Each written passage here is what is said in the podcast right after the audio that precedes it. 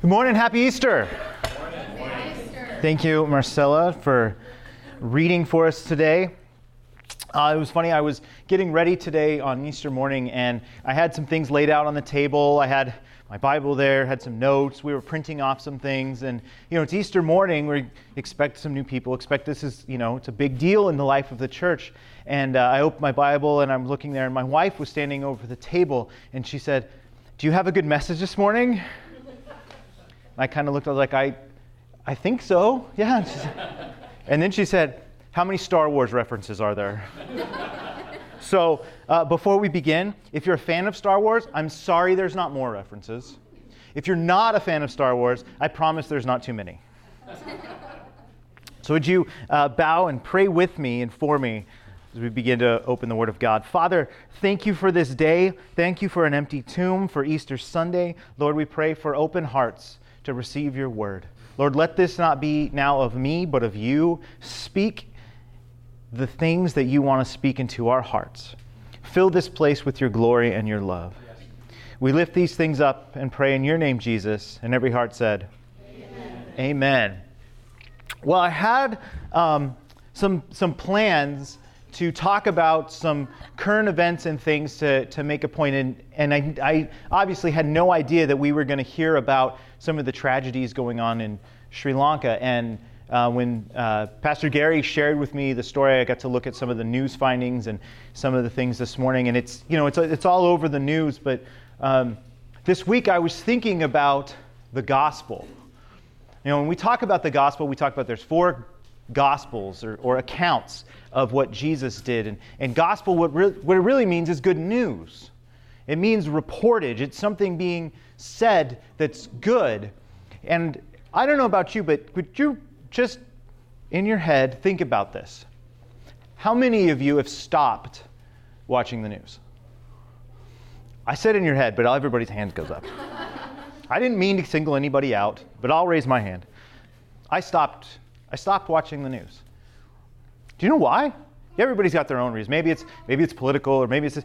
But for I think a lot of people, you stop watching the news because you get headlines like this. This is these are some of the headlines that um, I looked at this week. Argument outside restaurant turned into a drive-by shooting. A dispute about a blocked driveway and a tractor end in gunfire. Man accused of fatal coffee mug blow ruled incompetent to stand trial. Family of eight year old boy who drowned in pool has now sued the city.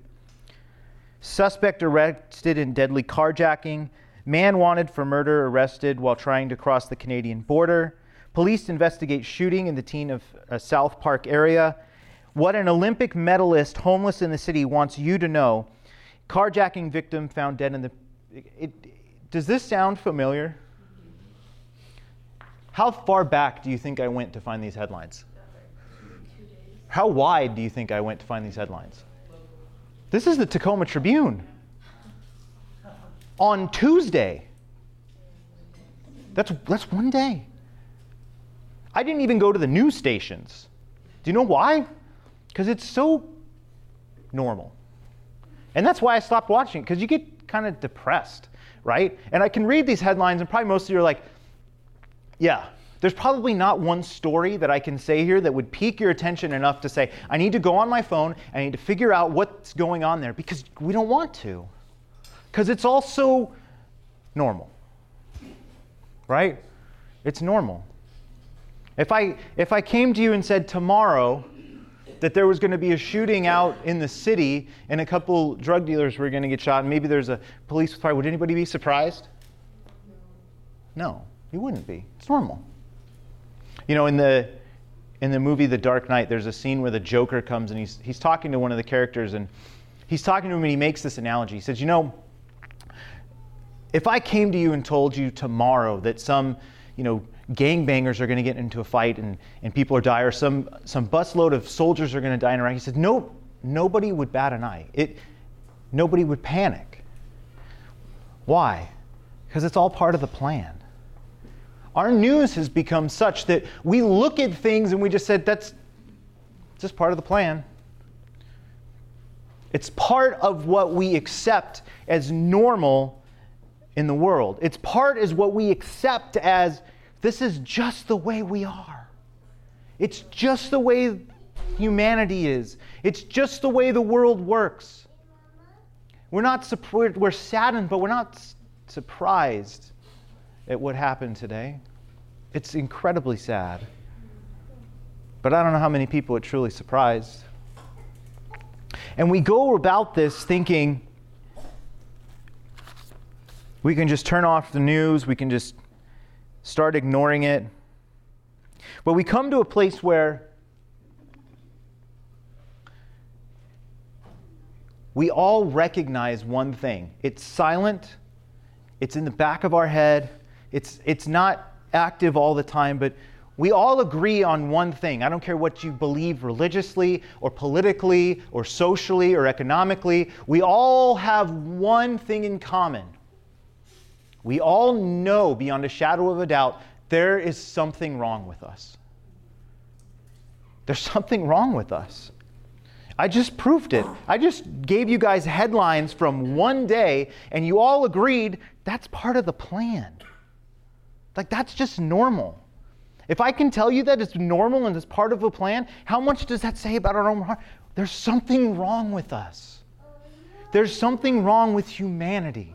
There's something wrong inside each and every one of us. And so, the easiest thing to do for each and every one of us is to turn off the TV. It's to stop watching the news. It's to stop reading headlines in the paper. It's to stop looking at it so we don't have to think about it so much. So it's not so much in our face. And we can come together over this common thing of there might be something wrong with us. What then starts to divide us is how to fix it. Right? We can come together and be like, we all agree there's something going on that's wrong. But when we really start to divide is when we say, this is how we fix it. And if everybody could just do this, if we could just all focus on recon- racial reconciliation, we would be fixed. If we could all focus on environmental problems, we could be fixed. If we could all focus on the political problems in our country, we would be fixed. If we could all focus on insert anything in there. And that's what divides us. This week is a, a huge week in probably the world. I was sharing this week that um, I read an article that the new Avengers movie is slated to break every single box office record in the world the day it comes out. The very day it comes out. So that means more people are going to go see this movie than any other movie in history, which is my reason for justifying another pop culture reference on Easter. In the last movie, the thing that divided everybody and the, and the theme that, underlie, that was underlying everything is the villain Thanos has a solution. He has this solution to everything wrong in the world because he looked out and he saw his planet was starving. There wasn't enough resources, there wasn't enough food, and he could see the end game of it being everyone was going to starve and die. They were going to be hurting. And so he stepped in and had a radical solution. He said, Let's kill half the population. Half of everybody needs to just die, and then there's enough resources, and those people that are left, they're going to live this great life. And of course, his planet's like, You're insane. But he believed in it so much. Not only did he take this solution outside of his planet, he applied it to the galaxy. And he goes preaching his message because that's what he really did was he preached this message of what he thought was mercy what he thought was compassion. Because he said if we just eliminated half the universe of people then the other half that was here would have enough. This is his solution to the problem. Now, I use this as a reference because I don't want to call out any solutions that people may really think could be a solution to our problem is human condition that are out there. I call this out because can everybody see this is a bad guy? Clearly. This is something we don't agree with, clearly, yet he really thought it was a solution. And we divided over it. The solutions that we come up with as people differ so much from what God says a solution truly is that it's so surprising when I say gospel and when I say good news that it's anything other than what we can read in our headlines on a day to day basis. Good news is something that we desperately need. And so travel back with me a little over 2,000 years, and on this day, it was dark in the morning. Not just, you know, like Washington is dark in the morning because there's clouds and we live in the Northwest and it's dark, you know, if it's not the summer all the time. But it's dark in spirit, it's dark in their hearts. It's so dark that the only person to come out in Jesus' entire extended family is Mary Magdalene, and she's just desperate to be at the grave. She just misses Jesus so much that she just wants to be there, to get closer to him. Because these people spent years of their life walking with somebody. And we live in America, so this is foreign to us. We don't really walk with people. We don't spend every waking moment following with somebody if they're not our family. And even when they are our family, when they turn 18, we don't spend every waking moment with them because then they're, you know, millennials. I'm technically millennial, so I can say that. They stay home, right? They, they extended stay at home. That's not successful. We don't do that in America. But it's a very, very common thing for people to follow with one another and live their life together. And so the disciples and an extended group of people around Jesus spent years of their life eating, sleeping, dining, and traveling together. All the time together, listening to Jesus, thinking about the problems that was facing their area, being so much a part of one another's lives that to be separate was an actual hurt on their heart.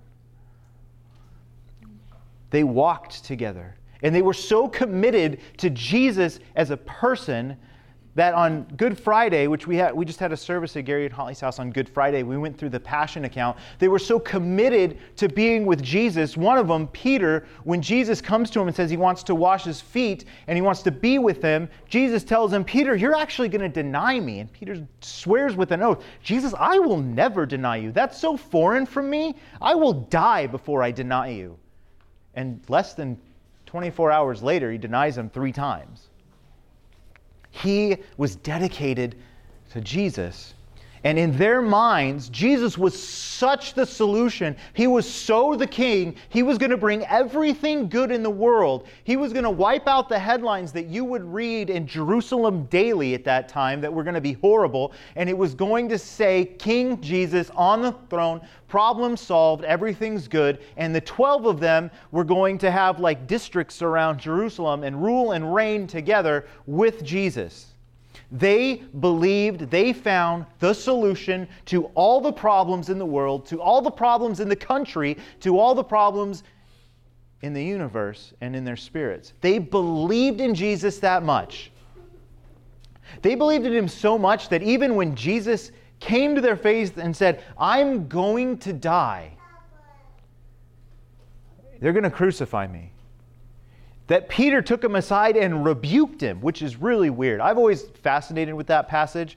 Like, you believe in Jesus so much, Peter, you're the guy that said that you're Jesus, basically your God, and in the same breath, he takes Jesus aside, which is Peter saying, You're God, and, say, and rebukes him. I don't know how he thought that was going to work out, but it didn't work out well because Jesus says, Get behind me, Satan. So, in the same breath, Jesus says, Peter, you're amazing, and get behind me, Satan. That's why I love Peter so much, right? He's weird like me, and I, I feel the same way sometimes.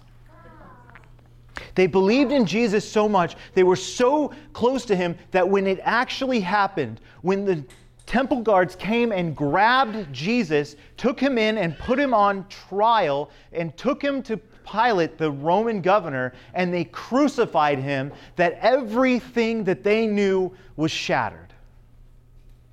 Everything that they banked their life on was shattered. Everything that they truly believed in was shattered. I can't tell you how dark it truly was in their hearts and life because none of us has ever truly felt the exact same way. We feel darkness in ways, but we don't feel that darkness. Their entire everything had been shattered. And they were so despondent and it was so dark that they literally just stayed in a room together, being depressed and wondering what was going to happen next. Have you ever not wanted to get up? Like things were so bad that I just don't want to leave the room. Like I just Have you ever woken up in the morning and things were so bad like it literally if I get out of bed, it is so much worse for me than if I just stay here. Like that's the feeling of the disciples. And the only one that would be I don't know if it's brave enough, if it's the right word, but longed for Jesus enough is Mary Magdalene. And she goes to the tomb. And she's not even expecting anything to really happen. She just goes there because she wants to be close. She wants to be with the memory of Jesus. She wants to be as close to the body as she possibly can. And then when she gets there, there's no stone. Right? Jesus is laid in this tomb like a cave, carved out of a rock, and there's a giant stone in front of it, which is very typical for that time period. And she comes there just to be there, and there's a stone rolled away. And she's not thinking that this is good news. This is not good news to Mary. In fact, she's so thinking that this is bad news that she turns around, sees Jesus himself, and is so despondent, says, Wait a minute, where did you take his body? You rolled it away. You, she wasn't thinking that Jesus was resurrected. She's thinking that somebody stole his body to desecrate his remains. She's not anticipating good news. Sometimes I think we look something good in the face and we in our hearts just can't bring ourselves to believe it. We can't bring ourselves to the place of this is actually good news because it's so counter into what we think should happen. I was, um, I was reading a couple weeks ago this, this book about the differences between the conversation a husband and a wife have. And one of the differences is men tend to, and it's true for me, want to fix everything. Right? If I'm communicated a problem, I look at that problem, instantly analyze everything that's wrong with it, and then say, this is how we fix it. I'm going to provide you 15 different ways that we can fix the problem that's going on in front of you. And when the disciples, when Mary and everything were faced with this problem, they're thinking of different ways that they can fix the problem in front of us. And when we think today about things wrong with our hearts and with the world, we're thinking about a hundred different ways that we can fix it. Right? Countries at war, Let's find a way to compromise. Economy is going bad. Let's figure out a way to solve it. People are dying because of murder. Let's, let's figure out who to lock away. We have solutions to the problems that are in front of us. The problem with that is we assume that we do have the right solutions. We assume that what we're saying is correct in the first place. Um, I heard I think it was C.S. Lewis say, the reason that we can't fix what's wrong with us is because we're on the inside of this great grandfather clock. And we're like a gear that's fallen out and is down at the bottom, and everything's grinding together. And we, as this gear, look up and say, Oh, if we just did this, this, this, and this, we're not even qualified to talk about the place that's wrong. We're part of the problem. In fact, I would argue we are the problem.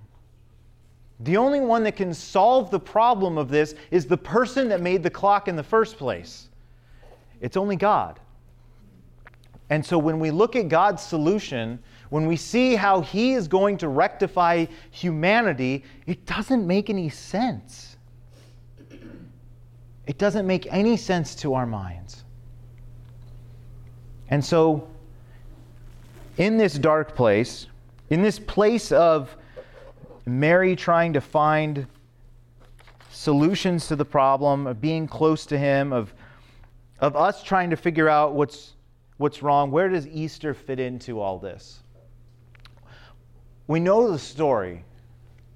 I mean, the story of Jesus coming, God in flesh, and dying on the cross and rising three days later in America is, is pretty prevalent. We know, we know this story. But what does it truly mean to us? What does the empty tomb actually mean? The empty tomb, I love it. Dr. Um, Tim Erich says that Easter, the empty tomb, has always be, been carried to us on a river of tears. And it's so perfect that it does that. It so makes sense if you think about it in God's terms that it's carried to us on this river of tears. Because if it's not, then we're denying our own humanity and what's wrong with us. If it's not carried on a river of tears, then God really doesn't understand us. If it's not carried on a river of tears, then we don't really have that much in common with Jesus. Only if it's carried to us on a river of tears can we identify with Jesus and what he went through because he reaches out and touches us. See, Jesus, God, was not content to just send us a solution, to just give us some kind of tablet and scroll to say, here's the 10 steps that you need to do to be saved. Here's the 10 things that you need to do to make everything in your world and your universe awesome. Here's the 15 steps, or whatever it is, to make it to me. God wasn't content to do that. He could have. He's God. He has every right to do whatever he wants. He could say, Do this, this, this, and you will be with me. You do this, this, this, and you'll be perfect. But that wasn't his plan. God's plan was to walk with us. Remember, I said the disciples walked with Jesus? And I talked to you about their world and what they thought and how close they were with Jesus and how much they banked on him. But the opposite is also true. Jesus came to walk with them. Jesus came to walk with us. The opposite of this is true. He wanted to be with us. He wanted to experience everything that it was to be human. He wanted to experience the sorrow. He wanted to experience the joys. He wanted to experience the problems, the pain, everything that it means to be human. He wanted to experience it. He wanted to walk with people. And everything that we push off by being not close to people, Jesus brings in to say, I want to know it truer, I want to know it more, and I want to know it better than any other being in the history of the universe because I want to know people. And because Jesus knows us so well and walked with us and was faithful in that so well, he knows our tears. He knows what really hurts. He knows what it feels like to lose a friend. He knows what it feels like to lose people. He knows what it feels like to be persecuted, to be mocked. He knows what he, anything that you think is wrong, he knows. He knows all of that. And yet, through all of those things, he was so dedicated to us that he went to Calvary, went to the cross, and died for us. And one of the things that has always struck me about that passage is Jesus on the cross is dying in agony, and people are mocking him, right? There's some cultural mocks that we do, right? In America, it's mostly sarcastic. I'm guilty of this, being very sarcastic, right? And in that culture, there was different things that were mocking. People would wag their heads and put out their tongues. It's, it's, it's different. Like if I was being sarcastic and somebody wagged their heads, it's the same thing. But people were doing that to Jesus as he's dying there, and he says one thing. He says, Father, forgive them. They know not what they do. As he's dying on the cross, he extends himself all the more to us. And we rejected him still. I always try to think of on Good Friday if I was if I was there, what would I be doing? And overwhelmingly, we would be a part of the crowd that would be mocking. Overwhelmingly, we would be part of the crowd that would be jeering. It's just who we are. But through that, Jesus stays. And as he gives himself up to God, and the sky gets dark, and the veil is torn in the temple, and everything happens, what possibly could be different than just a typical Roman execution to these people? Jesus wasn't the first person to be crucified, and he certainly wouldn't be the last. It was very common. So, what, what could be different about this? I love this quote by um, Dr. Walter Brueggemann. Says, God's most distinguishing characteristic is his ability to make something new. You see, if Easter's carried to us, if the empty tombs carried to us on tears, the opposite, so far opposite, in fact, that it blows everything else out, that it just makes everything else almost untrue. All the pain, all the sorrow, anything you can think of going through, it makes it so much almost untrue because God makes this situation into the most hopeful situation that you can possibly find yourself in because the tomb's empty. And Jesus says, when the tomb is empty, it means it's finished. I've conquered death. I've actually solved the problem that you are all trying to solve yourselves. Because I'm God and I know it, I'm going to solve the problem for you. I'm going to give you hope. And the empty tomb means no matter what we're going through, no matter how dark we think it is, no matter what we think are, is going on in the world, no matter what headlines are there, we call it the gospel because it's good news and it means hope. See, when Mary is standing there looking Jesus in the face, and he just he speaks her. I just I love that. He doesn't say, "Mary, are you serious? Look at me. I'm I'm Jesus." You spent all this time with me. How do you not know who I am? He doesn't say that. He doesn't like look at her, like get close to her and be like, Mary. Beard. Okay? Look. Nail imprint, right? It's G. He just says her name, just Mary. And she hears him. And it instantly takes. Uh, can you just I, I, can't even fathom what, what it would be like to be in that situation, to be there mourning, to be there thinking that your everything was gone, that all hope was lost, and to be looking at that person in the face and he just speaks your name. I cannot fathom what that would mean. But Jesus says her name, and instantly everything's undone the crucifixion, the darkness, everything is gone because he's raised, because he's standing there looking to her in the face. The darkness is gone. Not only is it gone, it's like it never even happened because the joy is so much more than the sorrow that she was feeling. And Jesus, because of the way he does this, we can actually go to Him. We can actually go into those situations. We can actually take everything dark in our lives. We can take every situation that we think He might not understand, put it at His feet, and look at Him and say, The tomb is empty, and He says my name. Because He wants to be with me, and He wants to be with you.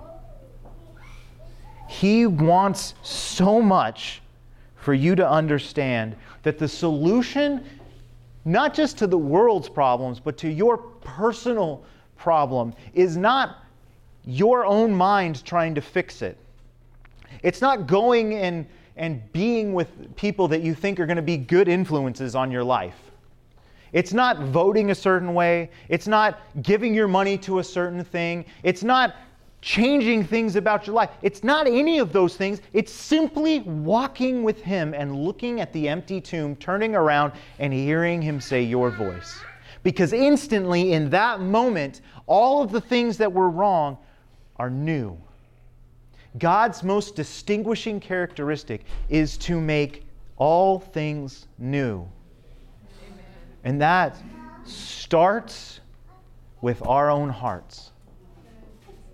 It starts with God reaching into us to that place, the flawed thing that makes everything we kind of touch dirty, that makes everything we touch kind of corrupt in some way because we're something wrong with us. He reaches in and grabs that part and says, That's the part of you that I have identified with. That's the part of you that I came to be with. That's the part of you that I came to get intimately close with, and I want to grab it, touch it, and change it. You see, the empty tomb means that everything that we think when we look out into the world can be made new. All the darkness can be undone. The night turns to day. And in our world where we think that things are bad or we think that things are, are going crazy, right? It can bring, God can bring light into this. And it is His innate ability to do that that melts our heart, that takes this part of us that is so broken and is so hard and melts it into His hand. You see, God could do whatever He wanted to to us. He could, he could stand here before you today and demand your allegiance. He could stand here before you today. He could come down, stand right next to me, and we probably all die because of the glory, but let's just put that aside for right now. Okay? But he could come down and stand right next to me and just say, All of you are now slaves to what I say because I made every single one of you, and I am demanding your allegiance and love. He has every right to do that, but he doesn't do that. What does he do instead? Right? God is the, is the ultimate romantic. He's the ultimate romancer of humanity. Because he doesn't stand there and demand his way. He could, but he doesn't. God is the ultimate pursuer of people because he comes to us gently. Think about Christmas, he comes to us as a baby in the most unassuming, gentle, non threatening way you could possibly come to us our, our friends Megan and Oscar, our family was was here last week with the baby, and you know it's this tiny little cute baby, and Dad Oscar's holding it, holding him in his arm just like this, and I'm, I was looking at his face, and I'm like, it's the cutest little thing. It's like you know, it's better than a puppy. Of course, it's just you know, you just want to hold a baby, hug a baby. It's got that baby smell. It's just amazing, but nobody's threatened by it.